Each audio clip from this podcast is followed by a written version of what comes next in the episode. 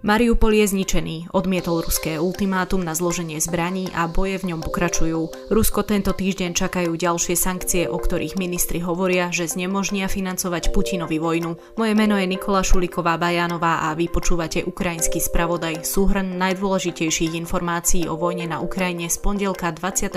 marca.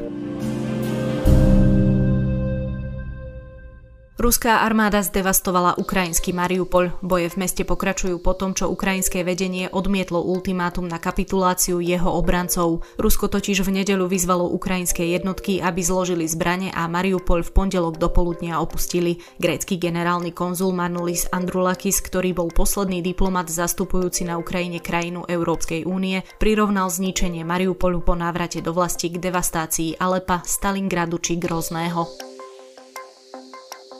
Ukrajinský prezident Volodymyr Zelensky navrhol ako miesto mierových rokovaní s Vladimírom Putinom Jeruzalem. Vo videopríhovore v nedelu večer poďakoval izraelskému premiérovi Naftalimu Benetovi za jeho snahu o ich sprostredkovanie. Kremel na tento návrh reagoval, že na stretnutie Putina so Zelenským je potrebný väčší pokrok v rokovaniach. Podľa hovorcu Kremľa Dmitrija Peskova je najprv potrebné viesť rozhovory a dohodnúť sa na výsledkoch. Mierové rozhovory však ani v pondelok nejako významne nepokročili. Obe strany si kladú navzájom nepriateľné podmienky miękki.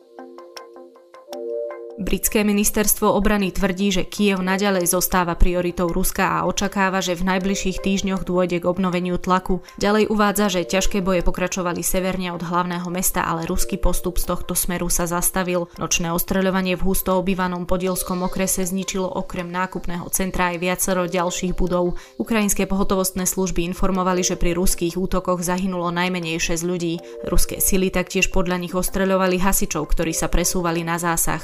Wall Street Journal s odvolaním sa na vysokých predstaviteľov administratívy prezidenta Joea Bidena zase píše, že Rusko potom ako zlyhal jeho plán bleskovo ovládnuť Ukrajinu, zmenilo stratégiu. Údajne sa prezident Putin na miesto pôvodného cieľa obsadiť Kiev zameriava na to, aby prinútil Ukrajinu akceptovať jeho územné nároky na južné a východné územia, teda Krym a Donbass. Ruskí vojaci údajne strieľali do demonstrantov v Hersone. Na sociálnych sieťach sa objavil video záznam bežiacich protestujúcich a zvuk streľby, informuje BBC. Zranených je údajne niekoľko ľudí. Ostreľovanie zo strany ruskej armády zažilo aj prímorské mesto Odese.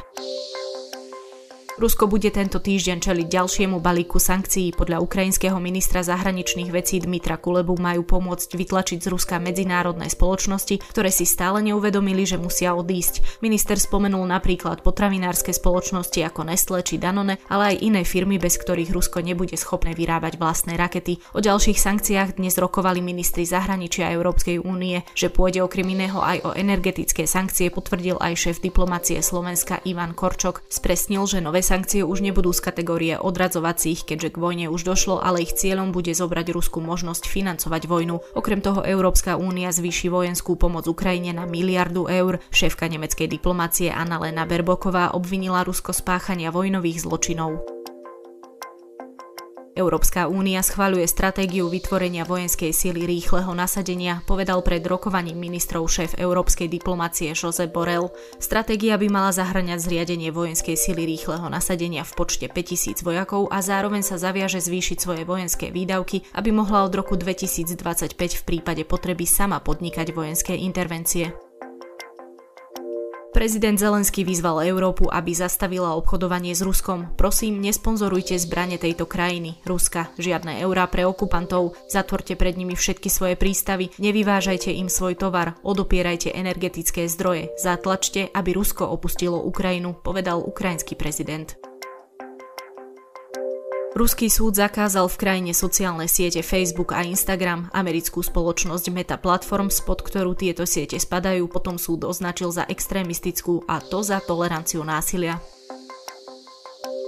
Pri ruskom útoku v Charkove zahynul 96-ročný Boris Romančenko, muž, ktorý prežil holokaust. Romančenko prežil koncentračné tábory Buchenwald, Peenemünde, Mittelbaudora a Bergen-Belsen. Na dnes je to všetko. Počúvali ste ukrajinský spravodaj, súhrn toho najdôležitejšieho zdiania na Ukrajine. Už ďalší pre vás pripravíme zajtra večer.